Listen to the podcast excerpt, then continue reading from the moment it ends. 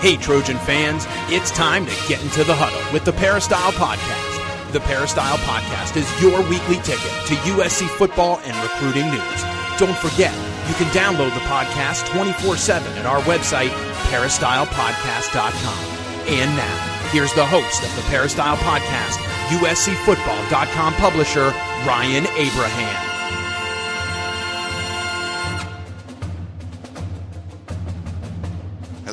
Trojan fans. Welcome to the Peristyle Podcast on a Wednesday. Today, a special edition of the Peristyle Podcast. We're going to talk to our, our intern, Keely Eure, about uh, this USC football team. She's been out at all the practices. We want to get her thoughts on what's been going down with USC spring football. She's been covering the team for, I guess, a year and a half or so with us. You can follow her on Twitter at Keely is my name. She's got some Snapchats and uh, Instagrams and all those things. I'll let her tell you what those things are. Um, so it's going to be a pretty cool show. We have some questions that uh, were sent in, just kind of general questions. We'll try to answer each and every one of those.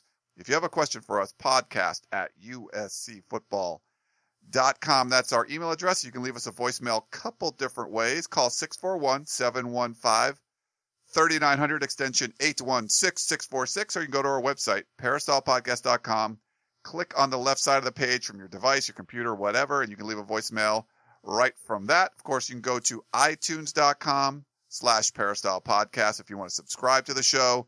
You can leave us feedback, a rating, five stars would be nice. Share the show with your USC football friends. Let them know that you listen to the Peristyle podcast. All right. Well, without further ado, let's bring in Keely. Uh, Keely, thanks for coming on, man. What's going on? Thanks for having me. It's been a, a long time coming to be on the esteemed Peristyle podcast. it, it has been a while. I just called you man, by the way. So usually we... it's cool. It's cool. It's like a it's a bro thing. It's, it's a bro. It's cool. Yeah. Yeah. So what? How, wait, how long have you been? What has it been? About a year and a half, or what? How yeah, long? I, I was trying to think about the timeline. I came in fall camp of last year, but I covered the team for the school, so I've been. This spring marks my third year. My starting my third year. Cover. Okay. And So how, a year and a half is right. Yeah. year and a half's right. Okay. For Feels for, forever. for USCFootball.com. Okay, cool. Yeah, so I think we in the fall sometime, Keely, we had actually we're gonna have you on the podcast. We wanted to get some questions uh, from the USC football fans to see what the heck you know what's going on. They want to know what's going on with Keely, and uh, so now you're on the esteemed Peristyle podcast. I can't believe we haven't had you on yet. Um, it was funny. We were at practice yesterday, and Shotgun had even mentioned. So Shotgun does a whole bunch of stories. He's done a lot of stuff for the site.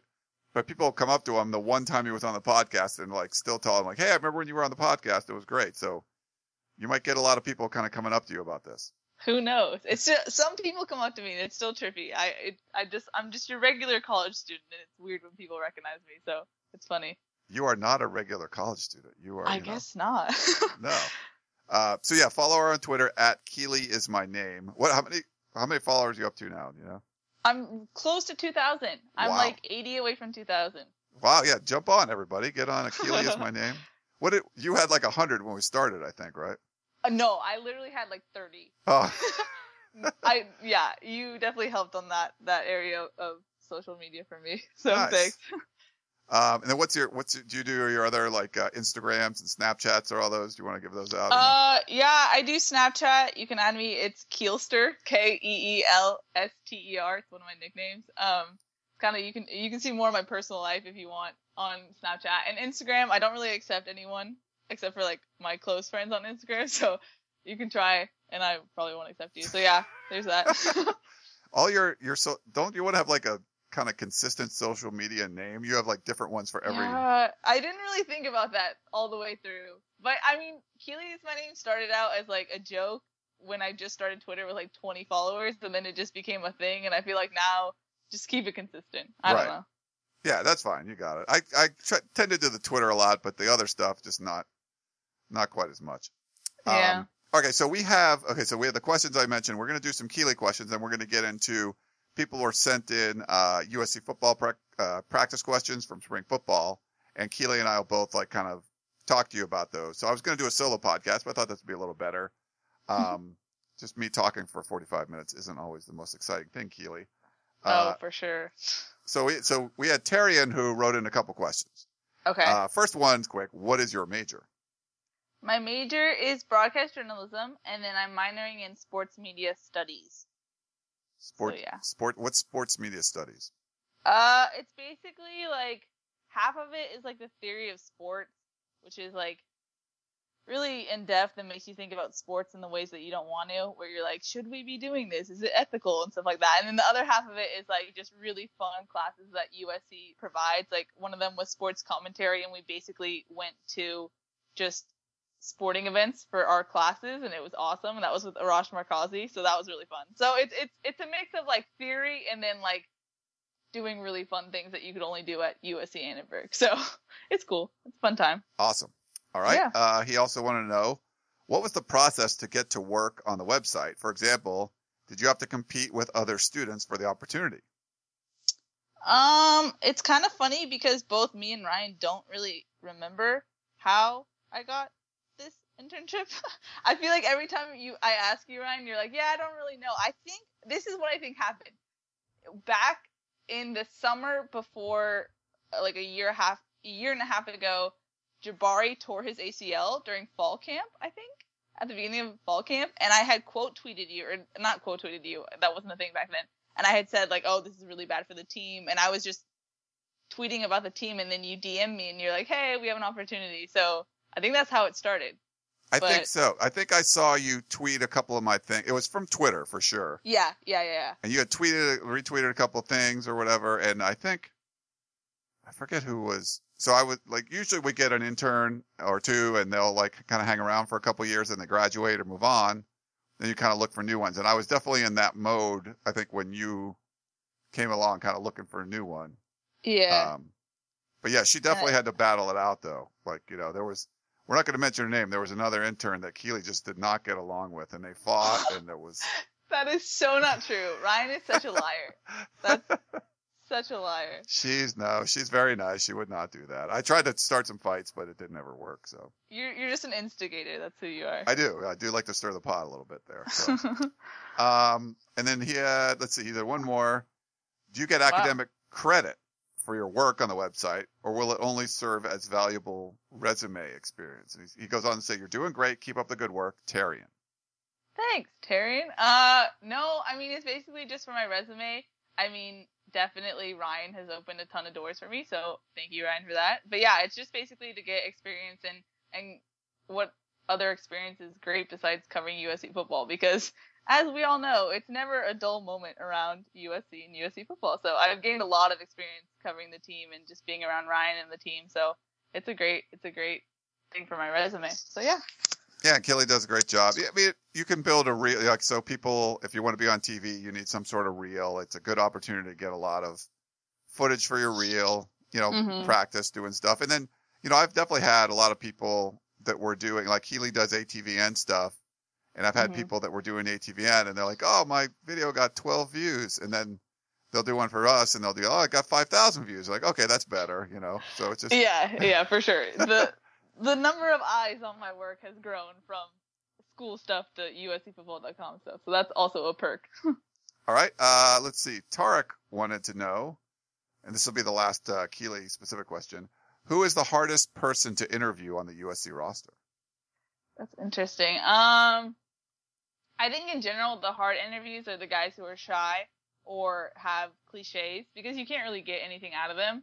If we're gonna go into specifics, um, Leon McQuay is really hard. He's really shy and he's not like confident in what he has to say, so he'll just start laughing after every answer, after everything he says. So it's not really usable. So yeah, I think Leon McQuay is really hard to interview. You had one with uh, what Toa Loba? No, was it? It wasn't Toa. It was uh, Viane. Oh my gosh, I just did an interview uh, on Tuesday with Viane, and Toa Lobendahn came out of nowhere and just video bombed us the whole interview, and then like the other linemen crowded around. I'm basically laughing through like a fourth of the interview because Toa is like pretending to direct me while doing the interview. It was just, it was mayhem. so it's hard when the guys have fun. It's like, it's nice when the guys have fun with it, but it's also like really hard to actually have a serious interview when they do. So it's a, it's a struggle. All right. Well, let's jump back and uh, get some USC football questions, Keely. So we'll uh, yep, let's do we'll it. see how you do. We'll start with an easy one. It's not easy. Uh, Nick, our buddy Nick from Cyprus, he wanted to know uh, what is the status of Scott Felix and Don Hill? Do you see them back on the team by season start versus Alabama, or are they forever be in the doghouse? Any thoughts on those two guys? Ooh, uh, well, Helton reaffirmed in I think two practices ago that Don Hill is still out for he's out for the entire spring. Yeah. He's there's no update on Scott Felix, but what's hard though is that while Scott Felix is gone, Jabari Ruffin and uh who's else on the edge? Uh Rasheem Green. Both of them are making some big progress on the edge and I, I think it'll be hard for Scott Felix if he does come back to try and get that spot. Which is interesting because he had a shot not he in Porter, Porter on the edge. Yeah, but Porter he had a shot um, to maybe go to his full potential this season now that uh, Sua left. But now that he's gone, now that he's suspe- not suspended, but now that he's not there in spring, who knows what will happen with not playing in spring? You know? Yeah, we, you know, I got to see, I saw Scott Felix at the uh, pro day. He was there hanging out, so that was kind of interesting that he was hanging around. My gut is that you're not going to see either of those guys play again for USC. That's just my my gut. Mhm. You know, we'll kind of see what happens, but I don't, you know, and Clay Helton's not been for for issues like that. It's it's been about it's very like high level. We're not going to talk about it sort of stuff. Like sometimes you know Kiffin or Sark would be like, well, it was this, it was that, like it, it- a little more general, but maybe like it was a personal thing, and we're going to do this, and he's got a conduct, blah blah blah. Like Helton's like saying nothing, basically. Yeah, It's yeah. like uh nothing. There's no update. So my my gut is though you're not going to see those guys play it again. All right, let's move on to our next question. We got John and Chatsworth. He says, "Do you think Daquan Hampton and Jordan Simmons will contribute considerably more than uh, more to the offense this upcoming season when compared to last season? Mega Quan, quote unquote, as they call him, looks like a taller Juju out there, and he seems to be making great blocking and catching plays throughout the spring. Uh, Simmons is finally 100% healthy and looks more physically mature than some of the current starters. Do you see either player earning a starting spot come Alabama? Thanks for all you guys do, John in Chatsworth. I think Daquan has a better shot than Simmons does. Uh, Daquan has been looking good in spring practice this year or this season, or and as far as Simmons goes, there's so much depth on the O line that, and he didn't. It's because he was injured in fall. He didn't get that much experience after switching over from the D line. So, uh, in that sense, I don't think Simmons has that much of a shot compared to Daquan. And Daquan went off on Tuesday about how he has more chemistry with Max Browne, how he felt that he didn't get as much playing time or as, he didn't get the ball as much as he should have with Cody. So he seems confident in his relationship with Max that he'll have a better shot and a better experience than he did in fall. So, but so far Daquan has been looking pretty good this spring. Yeah, he's. Uh, I mean, he went. Yeah, it was check out our Tuesday interview. Shotgun did a story. Uh, very interesting of some of the stuff he said. Basically, like Juju was getting double teamed and I was wide open, and Kessler wouldn't throw it to me. So he probably got a talking to from some of the things he said because he said it to cameras. I mean, it was all on the record, obviously. Yeah, Um, which is definitely something that the USC players are told not to do for sure. Yeah, what made it made so much waves because we never hear that from the players, which is interesting. But it was refreshing because to get that type of honesty from the players, I'll give I'll give you that. Yeah, and then hell, you know, uh, they've been actually using like a four-person rotation at guard, and Jordan Simmons has been in there. Um, I don't like. I agree with Keely. I don't think he'll end up starting, but they're going to be probably ten deep on the on the offensive line, and uh, you know, he could definitely get a get you know get some turns in there. So Mhm. if someone gets hurt too, I mean, he's got a shot. So former Yeah. five star. So we'll see what happens with him. All right, we have Mhm. our. I love international questions. This is our, our buddy Neil in Manila. He says, uh, which of the running backs that seldomly played last year, namely Dominique Davis and Aca'Cedric Ware, and then perhaps uh, anyone new coming in this year, has the best chance in getting some carries in the coming season? Also, what do you think about the idea of Ronald Jones being a returner in special teams? If Adoree Jackson won't be returning the kickoffs, who will? Thanks and fight on from Manila, and that's Neil.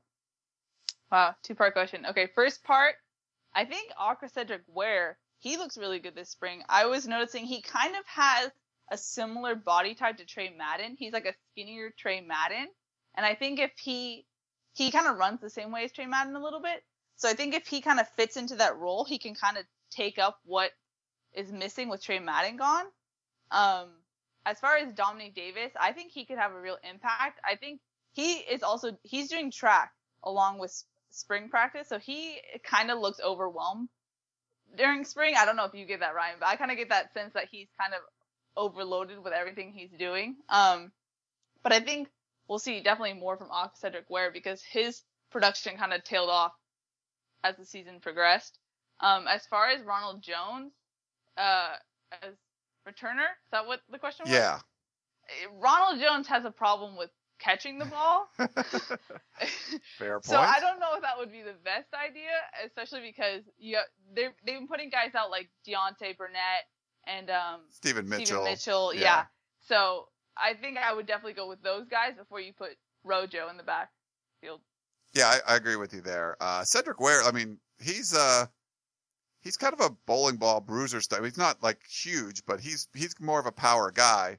But the Mhm. problem is that Justin Davis is trying to become or has become more of a power kind of guy too.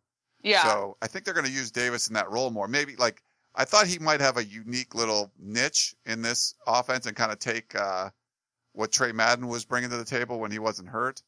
But I think they're they like Justin Davis doing that too. So I don't know. It might be a it might be a two man rotation. Um, yeah, I, I think the bigger story is the role that Justin Davis has kind of developed this spring. You know. yeah, because he he's definitely run with a lot of power there, and uh, you don't I mean you don't look at him and think of him as some kind of power back, but they you know No. when they do that short yardage stuff. They love just pounding him through there. Yeah, and it's it's definitely different from what we the way that he was used in fall, and I definitely like the way they're using him in spring. It's interesting. Yeah. Um, Neil had another question for you, so we love international stuff. There's clearly so much talent on USC's wide receivers uh, in Juju Smith, uh, Rogers, Mitchell, Hampton, uh, Whitney, Burnett, Imatorbhebhe, Pittman, and all those other freshmen. All of them can play. How do you think they'll get enough playing time? And who do you think has a legitimate shot of being the, the second wide receiver to take heat off of Juju? Thanks and fight on, Neil in Manila. Hmm. I mean, the interesting thing now is that T is the coordinator, so he also coaches these guys. So I think, I think if anything, T will figure out a rotation. But if you talk to T about, hey, there's so much talent on this team, he goes, well, we're also selfless. Like he says that like it's a team mentality, and whoever gets the reps gets the reps. So it's, I think he's preaching like, hey, whoever is going to get the ball is going to get the ball. Obviously, Daquan Hampton didn't really have had kind of had a problem with that, but I think there it, there needs to be a rotation, but how that will play out, I don't know. And it's that's the downside to having so much talent is there's only so many spots you can put in them on the field, you know. Um, what was the second question? Was there a second question? I don't think there was a second question, but I mean, Oh. there's there, I was oh, used so to who's going to take question. off? Who's going to take the heat off Juju, basically? Oh, okay. I mean, kind of what we saw last in fall. It's up to probably Rogers or Steven Mitchell. If Steven Mitchell, if both of them can stay healthy, I think they'll be the number two guys. Um, yeah, Yeah, I mean, I you know Hampton certainly is trying to make a case. yeah, Um, you know Isaac Whitney is back. I mean, there's you know Deontay Burnett. He led the team against Cal, I think, with like 80 receiving yards, and then you know disappeared. Um, Deontay Burnett is such an underdog. I don't know if people pay attention to him, but he has he can catch everything. Yeah, and he's he's young. He was a blue shirt, but once he comes into his own, he's gonna be a, a force to be reckoned with because he can catch everything, and he's fun to watch in practice too. You know, have you seen it? He just catch, you lob the ball up there, and he'll he'll get it. Yeah, So he's a lot of fun. You got you got sirens going off over there, Keely. It's- Sorry, she's over like at USC, you know. So living in South LA we'll do that to you. All right, let's move on with another international question. This one's from uh, our, our brothers up north in Canada. Hmm. So Sean says, "Hey guys, great work the last few weeks during the quiet period. I have a question for Ger- uh, for Ryan or his guest. I almost said Gerard for me. That's crazy. Ryan or you his guys guest. are one and the same. Yeah, Ryan or his guest. His guest would be Keely today. Uh, Clancy Pendergast's defense in 2013 was the best and most aggressive I have seen since the Pete Carroll glory days in the early mid 2000s. He was the most upsetting coach to not be kept, and I think it was a blessing he hasn't landed a permanent job since. His scheme has proven it works in the Pac 12, specifically against the spread. With the increase in Pac 12 prestige the last few years, the entire conference is deeper and more talented. There likely isn't a conference with as much parity. With that being said, the talent at USC and the talent of the rest of the conference, do you think it's still possible for USC to be the top defense in the conference? I'm hopeful this can be the case. There isn't a more talented defense, and now we have a proven coach and system. Do you think the players can catch on quickly and we can become that suffocating defense that forces turnovers and doesn't allow many red zone points again? Thanks from Canada, Sean. What a question. Do you want? Hey, you do the podcast of champions. Do you want to take this from a Pac-12 perspective? Yeah, yeah. I could. And I don't. Were you even around for 2000? Were you around in 2013 or no? Uh, as a student, yes, but as a reporter, no. Okay, so you were. That was like your probably your first year at SC, right? Or, Yes, it was. Okay, yeah. Um, so you could kind of chime in and stuff too. Yeah, Yeah. I mean, to me, uh, the biggest issue USC had last year wasn't the talent on defense. I think they improved the depth. And if you look at the 2013 team, they didn't have defensive depth. They had some good frontline players, but they played when they beat Stanford. They they played 12 guys basically. I think uh, like Torin Harris might have came in for like one play, or there was some sub that came in for one play. But they basically had a rotation of 10 guys in one and another position where they shifted back and forth a couple of times. So they played like 12 players and they still beat Stanford. There's a lot more depth now on the defensive side of the ball. And I think the biggest difference, the two things, if you look at what Clancy Pendergast was doing, definitely more aggressive.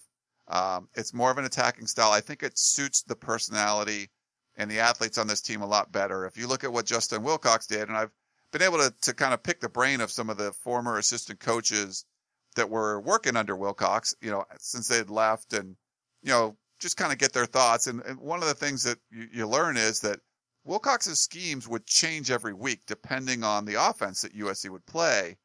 And there was a lot to learn and, and you're kind of, it's more of a read react sort of defense where Clancy Pendergast is more of a, just, you know, you're attacking. It's more, I think it just suits the athletes that USC has better. Now, like Wisconsin or Boise or whatever, I think when, you know, Wilcox's scheme can work really well.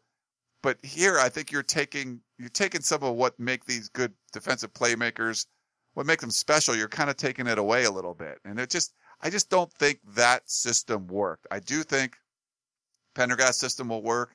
Um, on the defensive line too, it's a little bit different. You won't get too technical, but there's like a, so a two gap scheme where each defensive lineman would be responsible for the gap on either side of the offensive lineman that they're facing.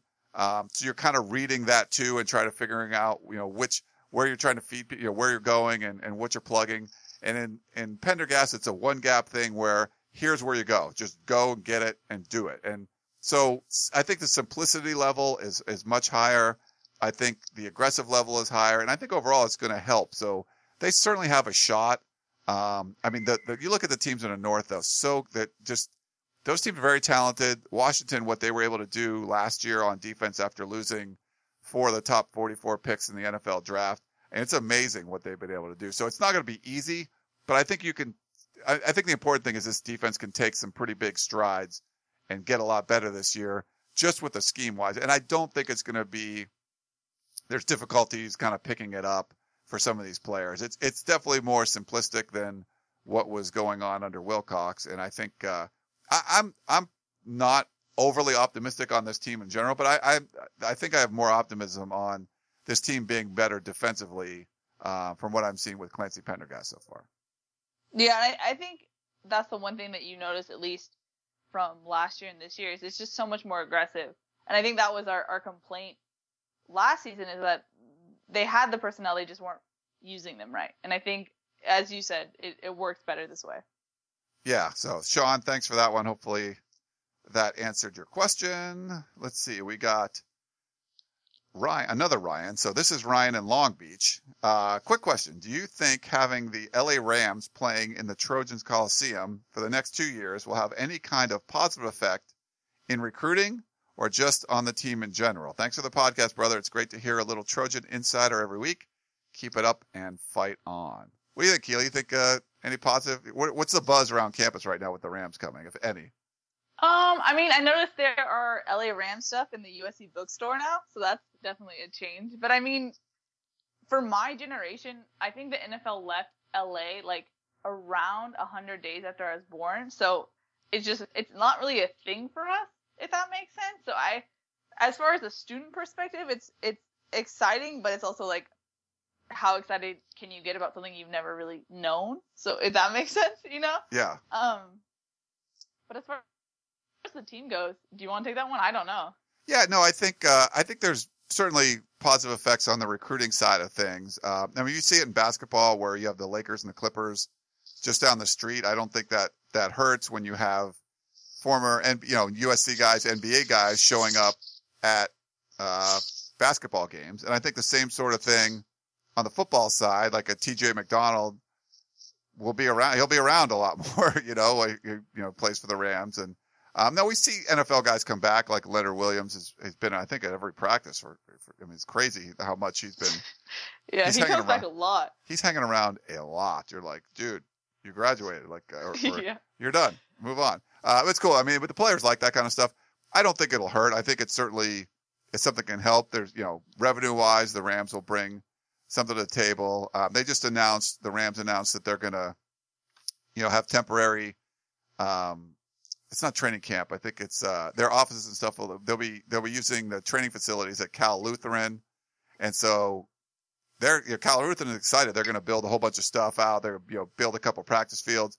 So it I think when a professional team comes in and uses your stuff, it's not going to get worse. It's I think it's going to get better. You know, so Yeah. probably not a bad thing overall. I would guess. Uh, okay, let's see. We got Eugene. Everyone understands that the job of the media is to influence the man- and manipulation. I'm sorry, is to the is to influence and manipulation. That doesn't make sense. The views of its audience. But at some point, you would hope someone would buck the trend and not carry the party line. All right, but I'm going to disagree. I don't think our job is to influence and manipulate you guys. We're- Yeah, I was about to say that. I don't think that's our job. all right. So he says Coach Helton is the next in line of coach slash politician who spits uh, out the PC nonsense. I think he's not talking about Pete Carroll, just uh, politically correct. There's no open competition for the starting quarterback position. Every uh, every thinking individual knows this. Please stop the charade. Every article I've read about the battle always makes reference to quote unquote frontrunner Max Browne or veteran Max Browne or job to lose Max Browne. Yet it's an open competition. Check your site and see the big difference in the amount of footage for Sam Darnold versus Jalen Greene versus Browne. It's not to sway public opinion. If that's not to sway public opinion, I don't know what is. Eugene. And to be fair, I think Eugene sent this in after I put up highlights of Max Browne from practices a couple weeks ago. But then I put up highlights of all four. I mean, I put them all, all up. I just put Max Browne's up first because he's getting the first team reps. But Eugene not happy. I think he might be a San Clemente guy, like a Sam Darnold fan. Those Orange County guys don't like to see uh, non-Orange County starting quarterbacks. But what, what do you think about the competition, Keely? Um, I mean, for me, I think at this point you should just call it. Helton talks like it's it's Max Browne, and we all kind of know it's Max Browne, but no one's really gonna say it yet, or Helton's not gonna call it yet. Um, for me, just personally, I don't think if you if it's clear to everyone in the room who the quarterback's gonna be, I don't think it's healthy for a team to have that competition go longer than it needs to be. Um, just being on a team myself, it causes division, whether you want to admit it or not. And so I think you just need to have a clear leader of the team. And if, if you know it, why drag it on? You know what I mean? So for me, I think Helton should name Max Browne the starter because it's pretty obvious that he's going to be the starter. Yeah, and, and and like I mean, we're not trying to manipulate. I don't care who ends up starting. Like we're, I'll tell you who I think has looked best and who I think should be the starter. Doesn't always, you know, doesn't always mean anything. But we'll just we're gonna watch and and well, we can watch when we're not blocked by all the prospects. Yeah. And kind of tell you what we think about what we're seeing out there.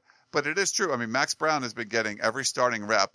Though in the scrimmage, uh, there was a, a series that Sam Darnold got where they kind of sat Max Browne down and Sam Darnold ran the first team offense and they scored a touchdown.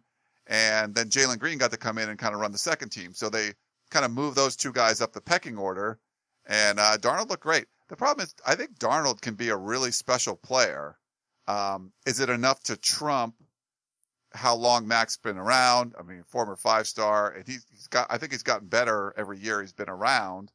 Um, I'm just not sure it's enough yet. But I, I think there's real. I mean, I think there's a, there's an actual competition going on, but it's there's a clear, you know, there's a clear Darnold has to jump ahead of him somehow, and I just don't think that's happened yet, at least in the mind of the coaches. Yeah, and Helton alludes to that too. He says that Max Browne's ahead, and you would expect that as someone who's been here for three or four years. Yeah. And that's kind of loose what you were saying. He's Max Browne has all these years under his belt, and Sam Darnold doesn't. And I think that's what it comes down to. Yeah, this is his fourth spring practice. You know, I mean, Yeah. this is Sam Darnold's first, so Yeah.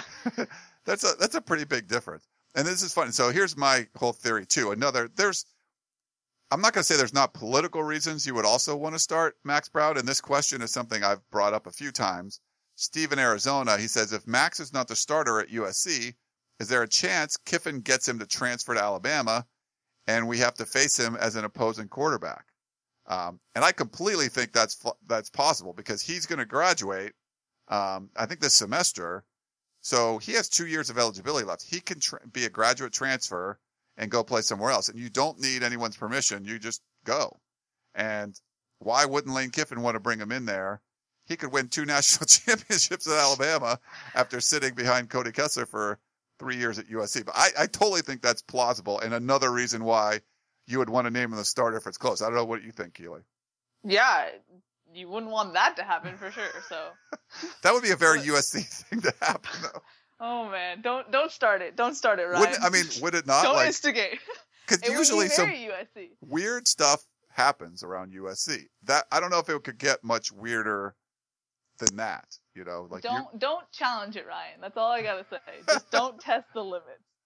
all right. Let's. uh We got a few more, and we'll let you go, Keely. Sorry, um, these No are kind of long. Reggie wrote in. Thanks for the podcast as usual. My question has to do with USC and their history with five-star recruits. I've followed SC for some time now, and it appears that many of the five-star talent recruited USC hasn't reached their five-star potential. Are players being developed at SC as well as they are at other programs, or is SC just getting it wrong when evaluating talent? Secondly, I read a recent story where the tight end special teams coach John Baxter talked about his experience at Michigan, how he felt Michigan had no business winning the number of games they won with the talent they had on the roster last year. Why do teams like Michigan and Michigan State win with less talent than USC supposedly has?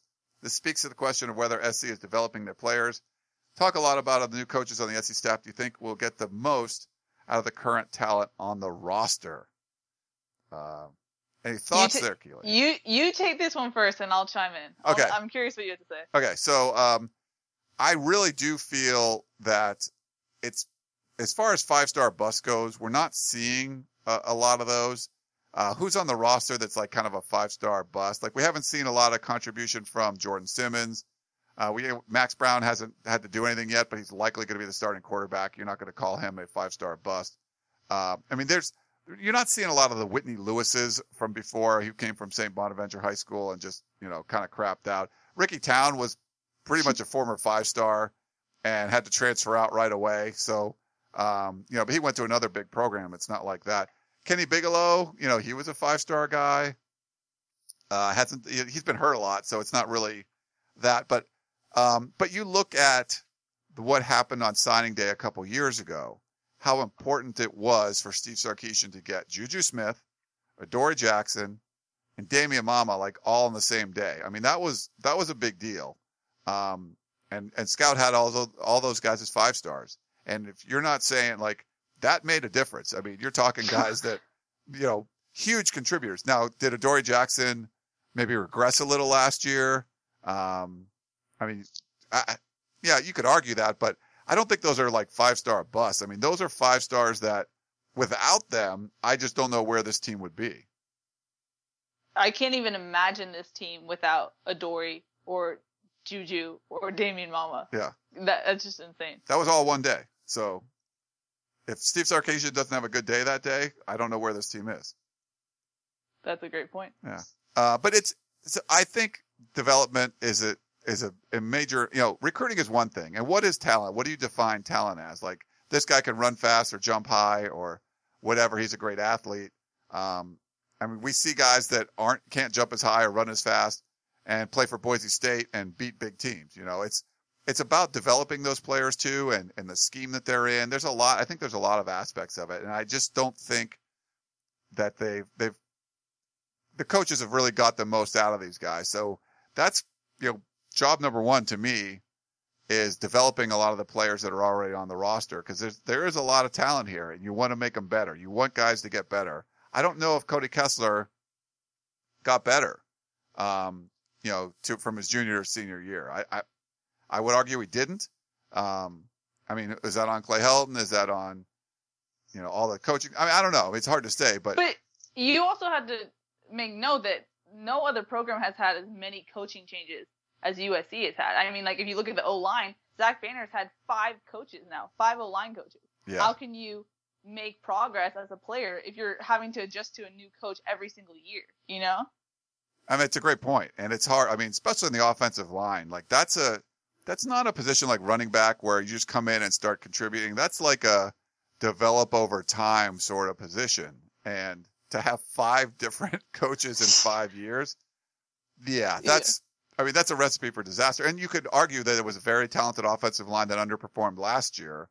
Expectations are high this year, and people seem to like Neil Callaway.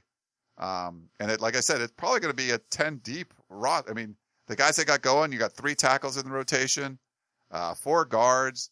You know, uh, we like what Nico Falah's doing at center, but you still got two top centers out right now. I mean, there's a bunch of dudes that can come in and, and contribute. If this line uh, underperforms again, yeah, I mean, it's just I don't I don't think you're developing the talent really well then. Yeah. All right, two more. We got John in Portland. Cameron Smith had had a highly touted freshman season. What made him so good? I know he led the team in tackles, but that is not unusual for a starting inside linebacker. What do you foresee from him in Pendergast's system uh, for his sophomore season coming off an injury? John in Portland. You want to take this, Ryan? I'll chime in. Uh, okay, so I watched him a lot uh, through the recruiting process, and uh, when when we see them out in the seven on seven circuit, like an inside linebacker who's kind of a, a, a run stopper dude, not always ideal for him because he's covering little scat backs. Like you're doing a lot of one on ones, but it's not tackling; it's covering little running backs, and so he worked hard, I think, to try to get better at that just because we would see him at camps and combines and just don't want to get beat all the time. So I think he really worked on that. To me, what he's, he's very instinctual, uh, as a player. He was the, the less, uh, you know, the least touted linebacker coming in from that class last year, uh, behind the rest of the guys, Osa Masina, Porter Gustin, and, and John Houston. Definitely less heralded, and he had the biggest impact, like you said, leading the team and three interceptions versus Utah. That was really big.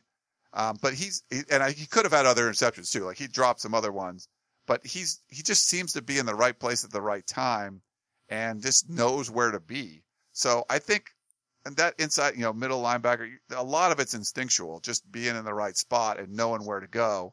And he seems to have that down. So, um, I mean, he was a huge surprise. I just don't think without, without him last year, I don't think USC has the kind of season that they did. Not it was as great that, as people wanted, but it could have been. It probably would have been worse without him in there. Yeah, and you could see that in the Oregon game when you had Uchenna and Buddha there. But I see I'm in a unique position where I also see these guys outside of practice. I actually had a class with Cam Smith, so it, what what makes Cam Smith also so good is his work ethic. He would talk about just randomly in class how he works so hard outside of practice um, just getting extra reps, doing more in the training room. Like he works really hard, and you can tell by the way he talks about it. So I think that also contributes to it too. Like he has natural instinct, but he also puts a ton of work in off the field and on it. So yeah.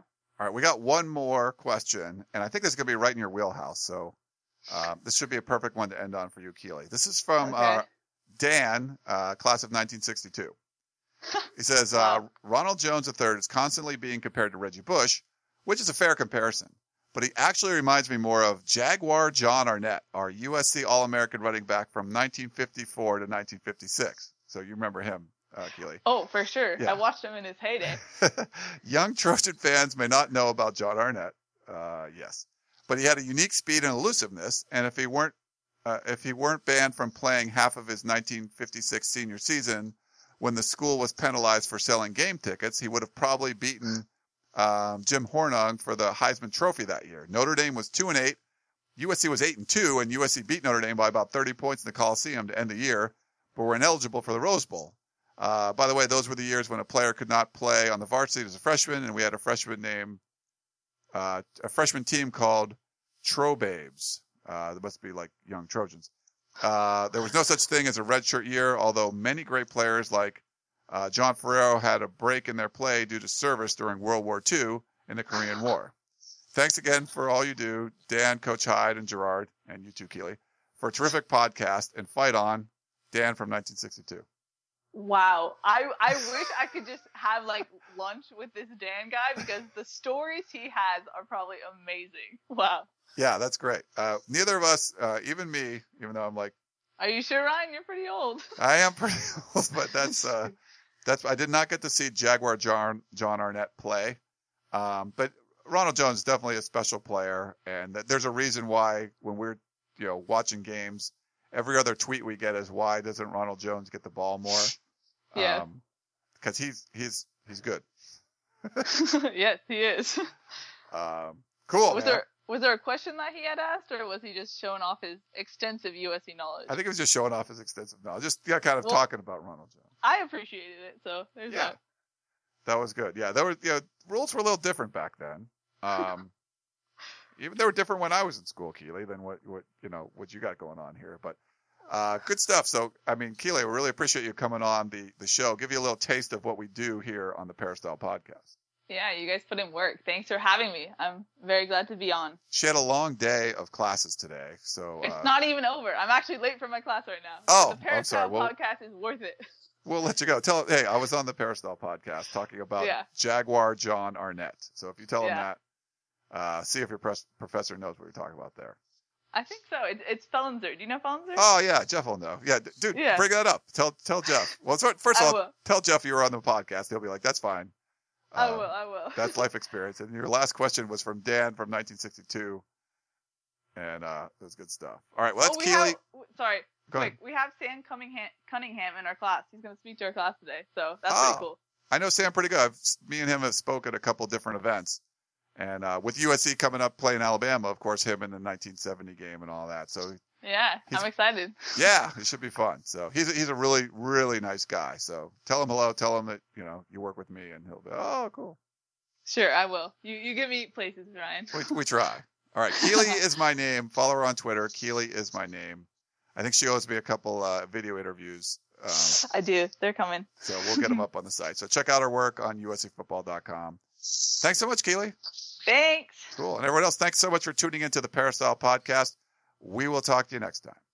Most people know that buying or selling real estate is no small undertaking. Understanding the market value of your home, pricing, advertising, closing, and perhaps even selling personal property along the way are all examples of the real estate journey. And Michael Moline Real Estate has the experience to help make that journey an enjoyable one. Southern California real estate inventories are at historic lows, so there is no better time than now to sell your residential property. Whether you're moving into a bigger home or downsizing, personal property is often a component of the real estate transaction. Michael Moline Real Estate has industry expertise to help you with both your real property and your personal property as you get ready to transition. Michael Moline Real Estate specializes in properties located on the west side of Los Angeles and the southern San Fernando Valley communities. Allow Michael Moline Real Estate to give you a free comparative market analysis and home valuation so you know how much your home is worth today. Contact Michael Moline at michaelmolinerealestate.com. That's Michael, M O L I N E, realestate.com.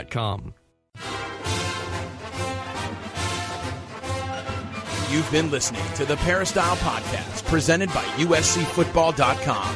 Be sure to tune in next week for the latest news on Trojan football and recruiting. And don't forget, you can automatically download the podcast directly to your smartphone or tablet for free.